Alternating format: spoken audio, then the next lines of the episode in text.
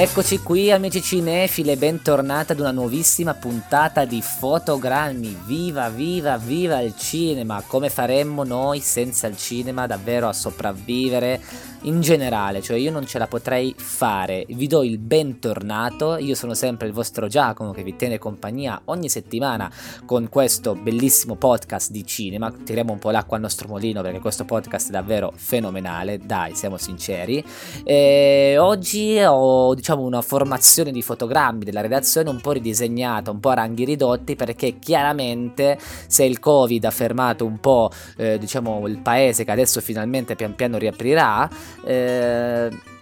comunque le università continuano e ci sono, sono arrivati gli esami eh, universitari, quindi parte dei miei colleghi sono impegnati eh, a sostenere gli esami, quindi facciamo davvero un grandissimo in bocca al lupo a tutti loro. E oggi ho con me Giulia e Salvatore che strenuamente, stoicamente sono riusciti comunque a partecipare a questa puntata, una puntata speciale perché come vi abbiamo un po' annunciato e se avete seguito il nostro mood delle pagine social, soprattutto la nostra pagina di Instagram, stiamo seguendo in questi giorni un'iniziativa davvero meravigliosa e unica, ovvero il We Are One a Global Film Festival, un'iniziativa voluta dal Tribeca Film Festival, il festival newyorkese fondato da De Niro, che vista l'emergenza del Covid eh, ha dovuto decidere di annullare la propria edizione, ma ha deciso di creare diciamo, un festival globale che riunisse diciamo, la bellezza, la produzione, le selezioni di tutti i festival festival più importanti al mondo. E quindi sono riusciti a mettere su sulla piattaforma YouTube, quindi è visibile a tutti gratuito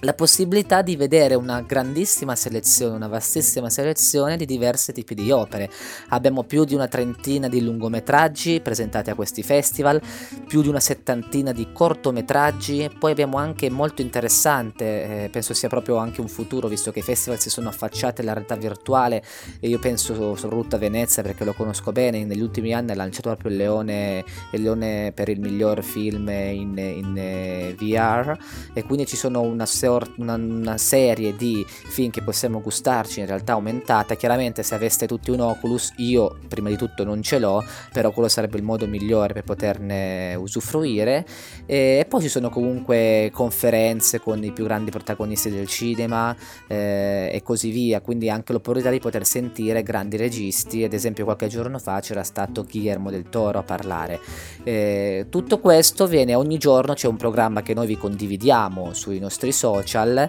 eh, con delle premiere, quindi poi i film, questa è giusto, giusto un'informazione tecnica, rimarranno disponibili sulla piattaforma di YouTube eh, per 7 giorni, quindi dal, i film che sono del giorno 1 saranno validi per una settimana e così via. Quindi davvero un'iniziativa bellissima che eh, diciamo è partita nel eh, il 29 maggio e finirà il 7 giugno. Diciamo noi abbiamo puntato questo nostro podcast a presentarvi alcuni film,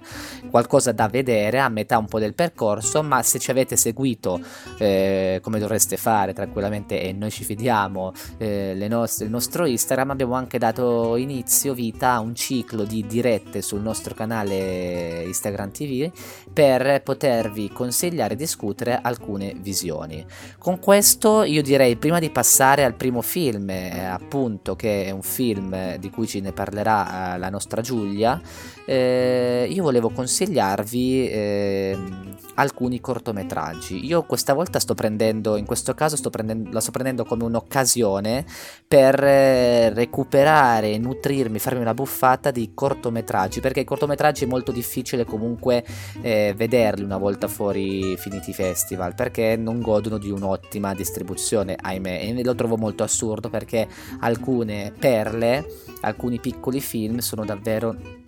incredibili e vale davvero la pena, non, cioè non hanno niente da invidiare a un film di due ore, assolutamente, anzi è ancora più complicato un cortometraggio perché in poco tempo devi riuscire a condensare una storia che ti appassioni, ti lasci qualcosa e secondo me questa è un'occasione, ci sono più di 70 cortometraggi, situazio- un'occasione per poterne davvero approfittare. Io quindi come mia sfida personale ho deciso di lanciarmi proprio nella, nel, nel fare incetta di cortometraggi. Allora io volevo giusto partire con un consiglio per voi voi amanti soprattutto dell'animazione, eh, perché qui ci sono tantissimi cortometraggi che hanno partecipato al festival di Annecy, il festival del cinema d'animazione, uno dei più famosi in Francia, e ce ne sono tantissimi, sia nel primo giorno ci sono tre corti, nella playlist, se andate sul canale YouTube ci sono delle playlist divise per giorni e poi anche per genere, tutto quello che volete, però io, par- io vi parlerò in base a playlist per giorni, qui abbiamo tre cortometraggi che hanno partecipato al festival di Annecy eh, il primo giorno e ne abbiamo sei eh, al giorno 3. E in particolare vi segnalo, se vi piace quindi viaggiare un po' nel panorama, nell'immaginazione, eh,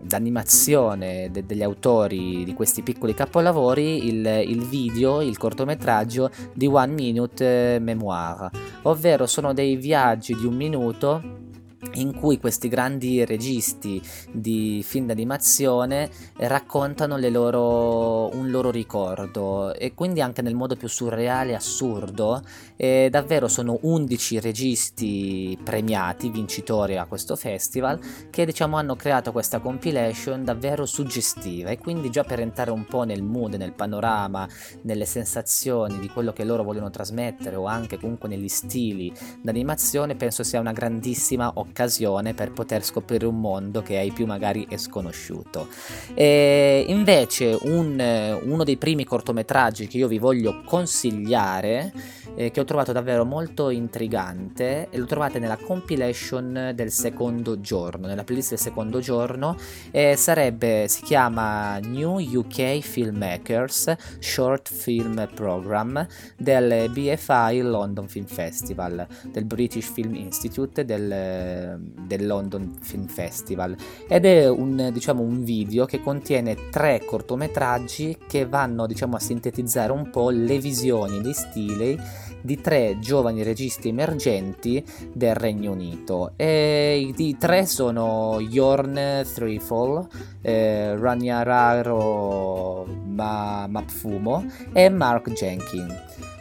I primi due mi sono piaciuti particolarmente dal punto di vista narrativo. Eh, io vi consiglio assolutamente, non vi voglio spoilerare niente di più. Il primo, molto visto i tempi, si parla di emigrazione, eh, di gente disperata, di solidarietà e accoglienza. Penso che il primo sia molto bello, soprattutto per anche la tecnica di racconto. L'unico stratagemma che sarà scandito da fasce orarie, diciamo che si riavvolgono, un po' come quando facciamo il, il tasto, premo il tasto indietro dei vecchi VHS e le immagini tornano indietro. Non immaginatevi un effetto visivo così, però la narrazione anziché essere cronologica in senso normale sarà cronologica al contrario, quindi dall'evento ultimo per poi tornare al primo evento causa scatenante. E non vi dico altro, io l'ho trovato molto molto comunque toccante e commovente. Il secondo si chiama Masterpiece e diciamo discute, si prende anche un po' beffa di quella che è l'arte contemporanea, e c'è molto da ridere e fa anche molto sorridere perché c'è questo gruppo di ragazzi e con questo amico che fa l'artista ha progettato questo suo diciamo mostra installazione installazione e discuteranno delle varie opere che troveranno in questo spazio e davvero la risata e anche il colpo di scena non mancherà alla fine. L'ultimo è quello che è più particolare perché è quasi una sorta di esperimento visivo girato in eh, Super 8 da Mark Jenkins e si chiama Vertical Shapes in Horizontal Landscape ed è un viaggio nel Regno Unito del Sud e c'è lui che narra le immagini che vede. E secondo me è un viaggio visuale molto interessante, forse un po' più impegnativo, un po' più distaccato dal cinema più tradizionale, però è un'esperienza che ti fa anche scoprire con un altro punto di vista certe zone da cui magari molte persone poi magari scappano perché hanno bisogno della città. Eh, quindi io vi consiglio questo come primo cortometraggio, vi ricordo lo trovate nella playlist del giorno 2, si chiama New UK Filmmakers Short Film Program BFI London Film Festival e io lascerei la parola alla nostra Giulia che vi presenterà il primo lungometraggio che consigliamo di recuperare in questa grandissima iniziativa che è il We Are One Global Film Festival. And the Oscar goes and the Oscar goes to Bentrovati amici di Radio Statale, io sono Giulia, siamo a giugno, il tempo scorre e dove va nessuno lo sa, dove finisce nessuno non è dato sapere, però è dato sapere che noi possiamo impiegare questo tempo riempiendolo con il We Are One Global Film Festival che noi di, di fotogrammi stiamo seguendo e eh, stiamo recensendo anche dei film per voi. In questo caso io oggi vi parlerò di Matrimonio tardivo, Late Marriage che è un film del 2001 scritto e diretto da Dover Koshashvili. È, uh, è un film israeliano presentato e vede uh, l'esordio alla regia uh, e alla sceneggiatura del regista ed è stato presentato al Festival di Cannes nel 2001. Uh, ha vinto molti premi in patria ed è stato il candidato ufficiale per Israele nella corsa per l'Oscar al miglior film straniero e vede anche una collaborazione uh, nella produzione da parte della Francia ed è il motivo per cui l'ho scelto perché um, mi piace tantissimo la collaborazione che si crea uh, fra le produzioni francesi e quelle israeliane, ne sono rimasta stregata con il film Il figlio dell'altra. E quindi quando ho visto la scheda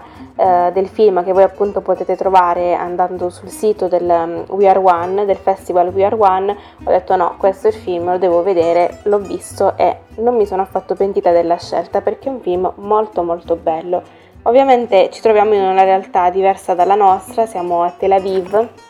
Israele appunto, eh, nel, nei, nei, primi anni 2000, quindi diciamo un cronotopo eh, definito e lontano eh, rispetto, rispetto, al nostro, come già detto, e ehm, il film segue le vicende, la storia di Zaza, questo ragazzo di 31 anni che sta finendo il dottorato in filosofia ehm, all'Università di Tel Aviv e fa parte, eh, proviene da una famiglia molto tradizionalista di origine georgiana, eh, ebrei georgiani, ma anche georgiani e ebrei, insomma le due cose sono uh, totalmente uh, funzionali l'una all'altra per, uh, per, carattere, diciamo, per tradizione, per appartenenza culturale, un'appartenenza culturale molto forte che um, vedremo nel film. Avrà dei risvolti pesanti anche nella vita di chi vi fa parte ma si è emancipato, cioè mh, fa parte anche di una comunità che non è semplicemente quella di provenienza e in questo caso appunto parliamo di Zaza che è alle prese con la sua famiglia nel cercare di ritagliarsi degli spazi di libertà. Perché eh, per la società eh, e la comunità di appartenenza di Zaza il fatto che lui a 31 anni si trovi eh, ancora a scapolo è eh, diciamo abbastanza sconveniente, getta una cattiva luce non solo su di lui ma sulla famiglia che appunto si affanna per trovargli una moglie una moglie che deve essere possibilmente eh, georgiana, sicuramente ebrea ehm, e che deve essere più piccola del figlio, una differenza di età a volte anche scandalosa visto che ehm, nei, nella prima parte del film assistiamo ad un incontro di quelli che sono ver- veri e propri matrimoni combinati di Zaza con una, un'eventuale futura sposa che ha 17 anni eh, mentre lui ne ha eh, 31, è una differenza di età significativa che però questo, diciamo, questo non scandalizza i genitori, non è questa la cosa che scandalizza i genitori. La cosa che scandalizzerà i genitori è il fatto che Zaza, mentre viene trasportato da una casa all'altra a conoscere ragazze che eh, sono già ragazze moderne comunque, perché poi vediamo nell'incontro che ha Zaza con questa, mm, eh, questa, giovane di 17 anni, quando poi loro si ritrovano a parlare faccia a faccia, lei esprime chiaramente quello che vorrebbe dal matrimonio, quello che vorrebbe dal marito, dimostrando un pragmatismo che invece ehm, i genitori non dipingono su di lei come se fosse diciamo, la, uh, la perfezione incarnata. Sono uh, persone che si trovano a, a fare i conti, Zaza, lei e tutta questa generazione di ragazzi e di giovani, di giovani adulti, si trova a dover fare i conti con delle, mm, degli istituti patriarcali, vecchi, che non hanno nulla a che fare in realtà con la vita che conducono tutti i giorni. E questa è la lotta principale che attraversa tutta la narrazione del film. E in particolar modo la cosa così diciamo fondante eh, della, della, loro cultura questo matrimonio che appunto è un, è un, vero e proprio matrimonio combinato è qualcosa che già nel 2000 anche in una comunità eh, così ferrea, rigida alle, sue, alle proprie leggi eh, viene vissuta con, con, sconcerto da parte di chi è eh, più giovane. E appunto, Zaz, mentre Zaza viene eh, presentato a diverse ragazze possibili appunto molli, eh, intrattiene una relazione clandestina con questa donna che è solo tre anni più grande di lui, è di origine marocchina, sempre ebrea e che è divorziata e ha una figlia. I genitori vengono a sapere di questa storia e eh, irrompono a casa di lei quando c'è anche Zaza Um, è insomma una scena abbastanza brutta, sempre filtrata dalla commedia, ma più che commedia qui siamo nel tragicomico perché tutta questa enorme famiglia che fa una scenata eh, adducendo delle ragioni improponibili a, a, livello morale, ma che rispondono semplicemente alla loro morale, di persone che comunque sono staccate dal mondo, che vivono nei ranghi della propria comunità senza riferirsi alla contemporaneità, al mondo che c'è fuori, cosa che invece fa il figlio che è immerso in, tutt'altra, ehm, in tutt'altro reale, già per il semplice fatto che eh, fa il dottorato, che fa, frequenta l'università, siamo, ricordiamo che siamo a Tel Aviv, che comunque diciamo, è la città più moderna eh, di Israele, quindi ehm, viviamo due situazioni anacronistiche in base al punto di vista dal quale sono filtrati, perché per la famiglia di Zaz è assurdo che lui frequenti questa donna, eh, la definiscono addirittura puttana, per il semplice fatto che sia divorziata, che abbia una figlia e che sia abbia questa disonorevole differenza di età di tre anni in più, però non avevano problemi a farlo sposare con una ragazza di 17 anni, perché l'uomo deve essere più grande. Anacronistico dal punto di vista del, di lui, di Zaza, che noi spettatori moderni non possiamo fare a meno di eh, adottare e tra l'altro è anche quello che ehm, ci vuole far adottare il regista. Eh, dipingendo, scrivendo e registrando, dirigendo delle scene che eh, eh, a tinte forti che però fanno diciamo gettano un occhio abbastanza crudele su questa eh, comunità eh, in Israele. E eh, Zaza allora dopo tutta questa scenata eccetera è costretto diciamo a scegliere sceglie la famiglia e convolerà a nozze con la prima ragazza che loro gli presenteranno dopo ehm, dopo che lui ha chiuso la relazione con, ehm, con la sua amante. E eh, possiamo dire Zaza alla fine eh, nell'epilogo tenta di rovinare il proprio matrimonio, ma in qualche modo di rovinare anche la propria famiglia che durante tutto l'arco del film viene caricaturata con delle battute, delle espressioni, dei gesti che ricordano molto la mafia, gli atteggiamenti sono anche simili, uh, a volte fanno ridere appunto, a volte non, fanno piangere nel senso che eh, c'è da mettersi le mani nei capelli. Zaza però è un personaggio che appunto non è... Mm, totalmente positivo se appunto lo spettatore tende ad empatizzare con la sua storia, con uh, le sue vicissitudini, eccetera, Dad è sostanzialmente un inetto perché uh, soccombe alla volontà dei genitori, soccombe all'incapacità di farsi carico anche da solo delle proprie esigenze economiche, delle esigenze economiche della famiglia che andrà a costituirsi, tende a dipendere totalmente da loro e a non prendere delle decisioni secche perché uh, prende tutto, eh, tutte le scelte che prende sono a malincuore ma sono anche delle scelte facili, dettate dalla società che le spinge ma in cui continua a vivere, praticando una ribellione interiore il, il, il, famoso sorriso dell'inetto, cioè nel senso che l'ironia è l'unica arma che si ha contro la società a cui si appartiene ma a cui non si sente di appartenere. Lui, appunto, stavo dicendo nell'epilogo, tenta un ultimo riscatto, l'ultimo tentativo appunto di straniamento da quel tipo di società cercando di rovinare il matrimonio a sé e ai genitori, eh, prendendo il microfono sul palco, chiamando la moglie, iniziando diciamo una scenetta abbastanza eh, così um, un po' patetica, nel senso che è chiaro che eh, sia ubriaco, ma è anche chiaro che stia mettendo in ridicolo e di- dicendo anche cose abbastanza brutte e sulla moglie e sulla famiglia e su tutto il sistema che ha portato a quel matrimonio. Il padre però lo interrompe e lui si lascia interrompere e il film si conclude così, con un mancato riscatto ma con un mancato, eh, una mancata appropriazione reale della propria vita. Quindi diciamo che eh, è una, una commedia su questa piccola borghesia israeliana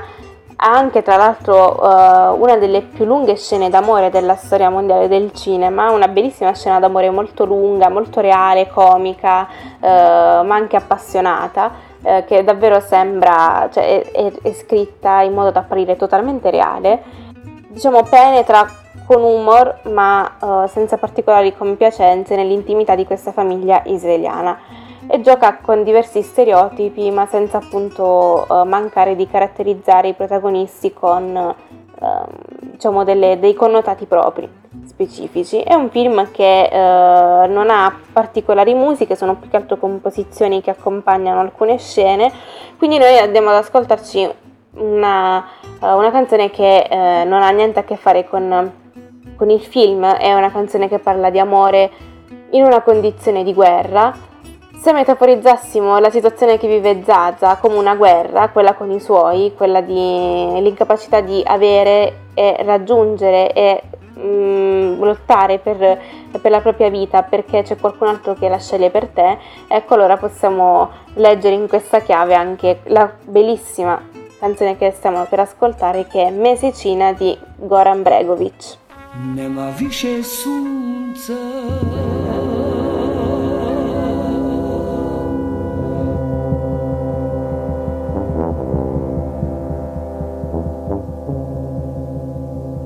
Nema više meseca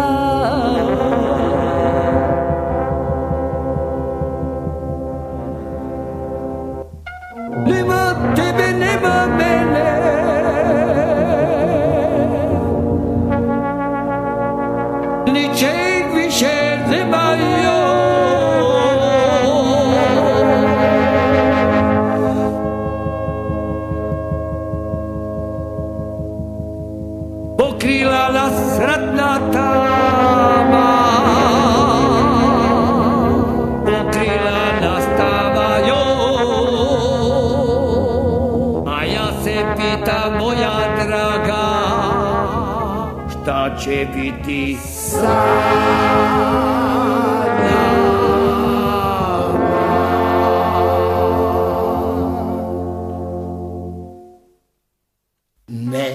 Mesečina, mesečina, e, joj, joj, joj, joj, sucesija, sucesija, joj, joj, joj, joj, sa nebesa zrak probija, niko ne zna, niko ne zna, niko ne zna, niko ne zna, niko ne zna šta to sija.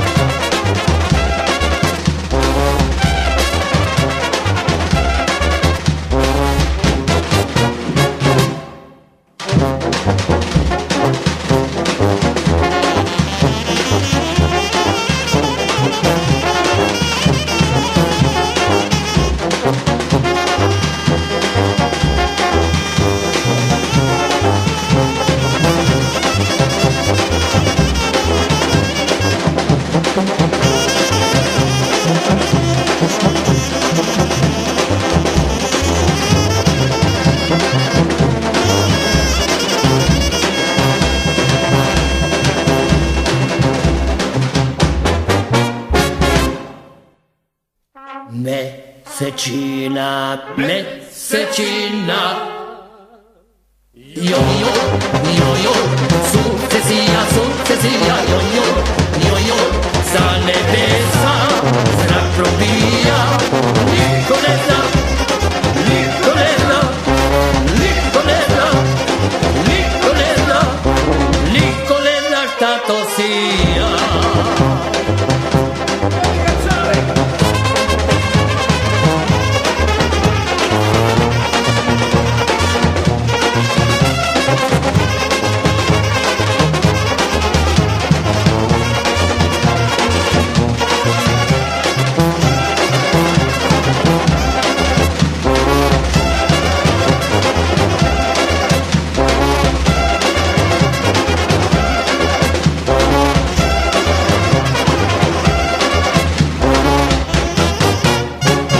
Sulle note balcaniche del grandissimo Goran Bregovic con Mesecina, canzone scelta dalla nostra Giulia che ci ha parlato del film Late Marriage di Dover Kasishvili, eh, film del 2001 israeliano, eh, che vi consigliamo quindi di recuperare la visione perché da quanto ce ne ha parlato è un film davvero magnifico. Io riprenderei, prima di passare al secondo film della giornata, della puntata di cui ci parlerà Salvatore, a un altro eh, cortometraggio di cui vi consiglio consiglio la visione. Prima mi ero scordato di dirvi che nella nostra primissima diretta Instagram vi avevamo già consigliato tre cortometraggi e farei un piccolo recap. Questi li potete vedere nella eh, playlist giorno primo, quindi eh, affrettatevi perché a breve scadranno i sette giorni in cui resteranno disponibili su YouTube e si tratta di The Distance Between the Sky and Us, Palma d'Oro a Cannes nel 2019 di Vasilis Kekatos, poi The Light Side che è stato presentato al Tribeca Film Festival di Ryan Ebner, un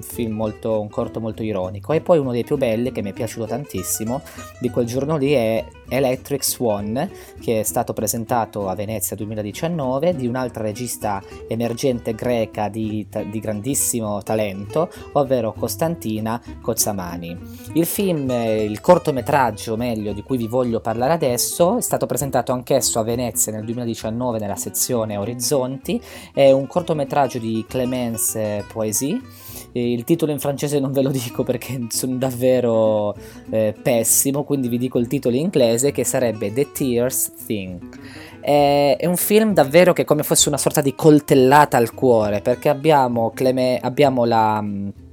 la, la, nostra protagonista, che è un'attrice che deve fare una sorta di allenamento, di training per la sua parte, perché farà la cattiva, eh, l'antagonista in un film d'azione, quindi deve imparare diciamo, a, a, sparare. E quando si ritrova lì a questa lezione privata, si ritrova con l'amore della sua vita che da quattro anni è sparito senza lasciare più traccia. E questo quindi è un, un colpo al cuore, quindi le tematiche trattate sono le tematiche dell'abbandono, dell'amore, del, del non avere alcuna risposta di non sapere il perché e di ritrovarsi di punto in bianco quando la tua vita continua va bene di ritrovare quel grande amore che ti rendeva completo e quindi a mettere di nuovo in dubbio tutto ciò che eh, hai fatto in quegli anni diciamo di assenza, di mancanza di quel grande amore. Ed è davvero un film delicato perché le due protagoniste che sono interpretate allora Singh è interpretata da India Hare che è la,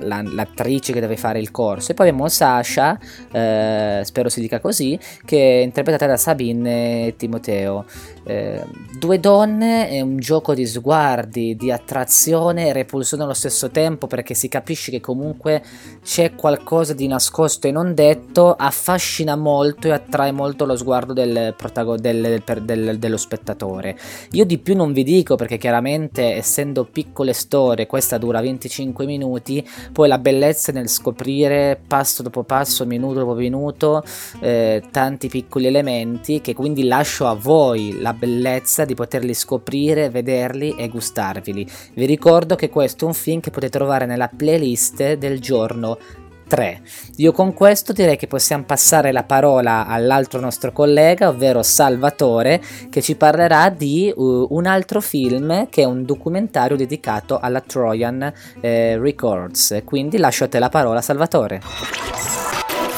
And the Oscar goes. And the Oscar goes to. Ciao a tutti amici di Fotogrammi, io sono Salvatore e questa settimana, prima di parlarvi di ciò che vi voglio parlare, vorrei invitarvi a seguirci su Instagram molto più attivamente, soprattutto questa settimana, perché stiamo seguendo il We Are One Film Festival, un festival internazionale cinematografico che ehm, è in onda ecco, tutti i giorni su YouTube con diverse premiere, sia in ambito appunto cinematografico che appunto di film d'animazione, cortometraggi, ma ci sono anche molti talk, QA e, e interviste con personaggi del calibro di Guglielmo del Toro che potete vedere appunto in diretta in premiere oppure eh, riguardare comodamente perché vengono caricati fino alla durata del festival. Però adesso andiamo a noi e eh, quello di cui voglio parlarvi questa settimana è un docufilm molto particolare che ho visto per la precisione ieri, però per voi è indifferente perché non so quando ascolterete la puntata, si chiama Rude Boy, The Story of Trojan Records. che è un film di Nicholas Jack Davis ed è appunto, come vi ho detto, un, un film di genere documentaristico. Parla della, della nascita eh, e della scalata al successo di questa casa discografica, la Trojan, ma in realtà ciò che realmente si evince da, da, da questo film, come in molti altri film di questo genere, è appunto ciò che si legge fra le righe, ciò che si vede fra le righe in questo caso, ovvero tutto il movimento culturale, subculturale che ha dato vita appunto a dei generi musicali che di conseguenza hanno portato alla nascita, al successo e poi ovviamente all'inesorabile declino di una casa discografica che, come la Trojan, che è stata indissolubilmente legata al marchio, all'etichetta di black music, musica dei neri per neri, fatta da neri, ma che in realtà ha contribuito a sdoganare anche la collaborazione musicale, la mescolanza musicale di, ehm, di diverse etnie anche nella, nell'Inghilterra degli anni 60-70. Il film è molto molto bello perché io, io non mi intendo innanzitutto di musica, anzi se volete magari un parere più approfondito eh, potete chiedercelo, scrivercelo su Instagram e noi vi risponderemo, non io perché come vi ho detto non me ne intendo, ma il nostro buon Mattia eh, vi farà magari una disamina su, su, questo film perché so che lui apprezzerebbe molto. Però quindi andiamo a parlare un po' più del film. Non c'è una trama, ovviamente la trama è la storia di fondo eh, ed è tra l'altro molto molto interessante perché io alcune chicchette storiche non le conoscevo, ehm, tra cui appunto la nascita vera e propria del reggae. Io il reggae che conosco è quello legato alla figura di Bob Marley, ma in realtà eh, Bob Marley è un cantautore che è venuto molto dopo la nascita del, del, reggae come genere musicale. Prima di lui ci sono state molte figure che sono proprio alla base del racconto di, di questo film, Rude Boy, che si rifacevano appunto a questa subcultura giamaicana del rude boy, del ragazzo di strada, che ha trovato appunto terreno fertile, questo genere di musica poi, anche e non solo il reggae, ma parlo anche del, dello ska, parlo anche del rocksteady, che hanno trovato appunto terreno fertile tra un altro gruppo culturale, giovanile anche, però questa volta relativo agli inglesi bianchi, ovvero gli skinhead. Gli skinhead che io ho scoperto essere, eh, alle origini almeno, un gruppo eh, pacifista, un gruppo per la eh, liberazione del proletariato, del subproletariato, per l'acquisizione di maggiori diritti, eh, che poi ovviamente a metà degli anni Ottanta sappiamo come è andata a finire, ma questa è un'altra storia, magari ne faranno un film, l'hanno già fatto, lo vedremo, magari ne parleremo. detto ciò, andiamo a parlare anche un po' del film in sé. La storia è molto affascinante, ve l'ho detto, ma una cosa molto molto molto gradita, almeno per me, è stata la fotografia. La fotografia è stata qualcosa di fantastico perché, soprattutto per il genere del documentario, fra la commistione di interviste, di eh, reperti fotografici o comunque di filmati d'archivio e anche di ricostruzioni storiche, si rischiava, almeno io eh, sentivo l'odorino nell'aria, di eh, una deriva appunto alla eh, real time, alla focus, alla History Channel, quando appunto si vede, ed è brutto, il, lo stacco fra ricostruzione e invece la parte dell'intervista, che solitamente appunto la parte dell'intervista in questi programmi è sempre la, la più bella, cosa che io non capisco, cioè nel senso va bene curare un'intervista, ci sta, però anche la parte della ricostruzione secondo me deve essere molto valorizzata, cosa che va molto a favore di questo film perché la, eh, lo stacco ovviamente si nota, perché solo un cieco non noterebbe lo stacco, proprio il mood, l'approccio ai due tipi di cinema, però ecco, questo non infastidisce perché banalmente il, viene mantenuto lo stesso mood per tutto il film. Si nota che si, si, si cambia atteggiamento verso la narrazione della storia, ma questo avviene gradualmente. Si passa magari da un'intervista alla ricostruzione mediante dei filmati dell'epoca che ti abituano appunto all'idea di un cambio di scenario. E poi altra nota eh, a favorissimo del film è la colonna sonora sensazionale. È stata la prima volta che non mi sono dovuto sbattere, eh, non ho dovuto sbattere la testa contro il muro per riuscire a trovare, a reperire una canzone degna e non banale che potesse rappresentare il film. Qui è un film sulla musica, ho sfondato una porta aperta. E proprio parlando della colonna sonora, allora io mi rimetto di nuovo nelle mani di Giacomo che eh, eh in questi giorni sta davvero saltando come un grillo fra una diretta e il montaggio delle puntate, quindi eh, da tutta la redazione grazie, grazie Giacomo per essere sempre così eh, sul pezzo. E quindi io ti rilancio la parola, però prima vorrei lanciare appunto questa meravigliosa canzone, si tratta di Monkey Man di Toots and the Maytals. Alla prossima!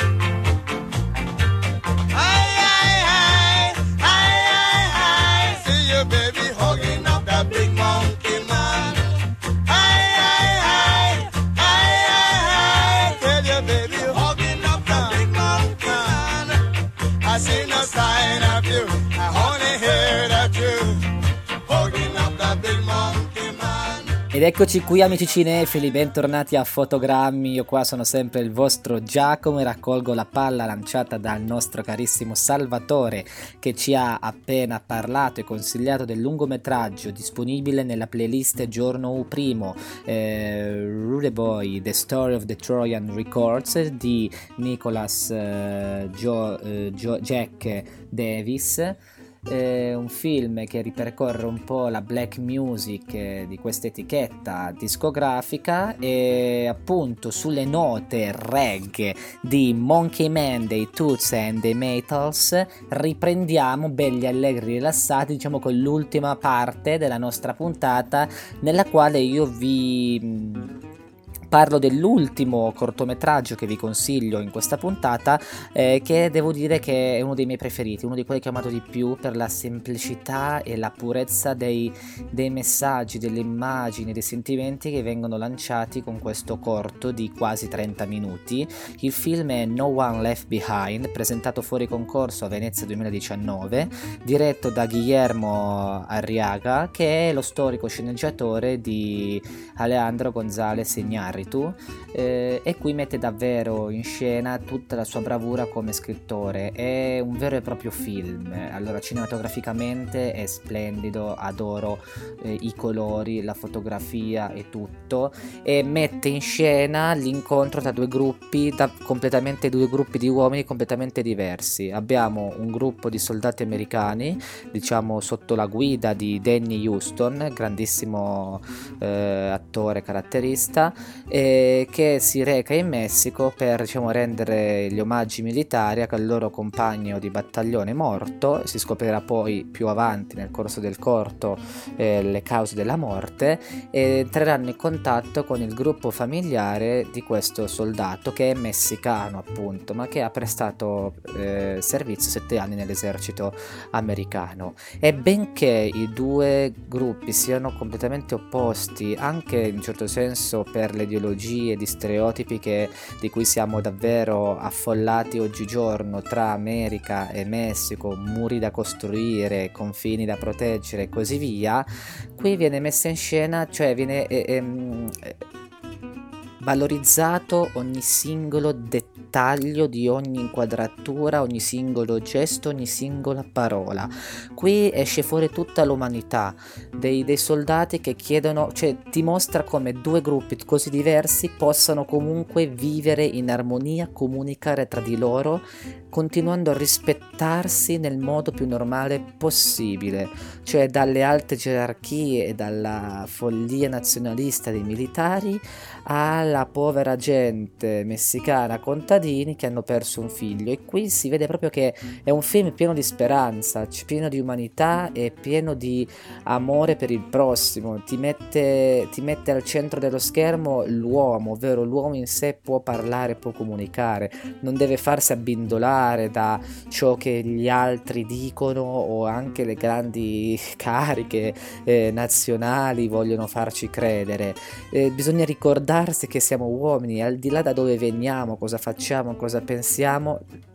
siamo davvero, sembra retorico, ma il film non è assolutamente retorico, è quello che voglio dire io, non è retorico, ma siamo davvero tutti uguali. Quindi in un momento che ci accomuna come il lutto, benché possiamo essere diversi per mille motivi di strampalati, alla fine siamo lì nello stesso momento e si può comunicare, si può condividere lo stesso dolore e ci si può rispettare e fare gli onori a vicenda. Eh, questo è un film davvero che io vi consiglio, recuperate a tutti i costi. Sono 30 minuti, ma sono dal mio punto di vista un capolavoro un capolavoro. E con questo capolavoro io intendo salutarvi. Eh, sono contentissimo di poter parlare assieme alla mia fantastica redazione e di potervi consigliare questa iniziativa che è il We Are One Global Film Festival un'occasione ripeto in cui il Tribeca Film Festival ha deciso di mettere disponibili grazie al supporto di tutti i festival più importanti del mondo sulla piattaforma YouTube una vastissima selezione di più di 100 titoli di ogni genere. E quindi è un'occasione da non perdere fino al 7 giugno perché le premiere ci saranno fino al 7 giugno ma poi a partire dal giorno della premiere ogni film resterà visibile vi ricordo per 7 giorni. Come ha detto il nostro Salvatore io vi ricordo di seguirci sempre sostenerci sui nostri social in primis Facebook ma soprattutto in questa settimana seguiteci su Instagram perché faremo davvero tante dirette continueremo ad aggiornarvi giorno dopo giorno su ciò che passerà su questo bellissimo festival. Quindi davvero non perdeteci di vista, seguiteci, ascoltateci ovunque, sapete, quindi oltre a Instagram TV che in questi giorni saremo attivi, Spotify, Mixcloud, Ancora, iTunes e che più ne ha più ne metta. Io ringrazio ancora, dai, prima di salutarvi facciamo un recap di quello di cui abbiamo parlato oggi, sono tantissime cose di cui abbiamo parlato, quindi io partirei, io ho parlato di tanti cortometraggi d'animazione che hanno partecipato all'Annecy Film Festival dedicato appunto all'animazione descrizione. Eh, quello che io vi ho consigliato è The One Minute Memoir. Eh, poi vi ho parlato di un... Eh, questo eh, si può vedere nella playlist del giorno 3. Nella playlist del giorno 2 vi ho consigliato New UK Filmmaker Short Film Program del BFI London Film Festival, questo nel giorno 2 come vi ho detto. Poi c'è stata Giulia che ci ha parlato del film Late Marriage di Dover Kosashvili che si può vedere nella playlist giorno 2 e poi vi ho parlato del cortometraggio francese The Tears Things di Clemence Poesie che si può vedere nella playlist giorno 3. Poi abbiamo avuto il nostro Salvatore che ci ha parlato del film lungometraggio eh, Rude Boy The Story of the Trojan Records di Nichols Jack eh, Davis che si può vedere nella playlist giorno 1 e poi ho concluso la puntata con eh, No One Left Behind, film di Guillermo Arriaga davvero bellissimo, io ve lo consiglio a tutti i costi, davvero guardatelo che si può recuperare nella playlist giorno 3. Con questo vi rinnovo l'invito a seguirci come sempre ovunque dovunque, soprattutto questa settimana su Instagram e vi mando un grandissimo abbraccio, guardate tanti film e viva il cinema!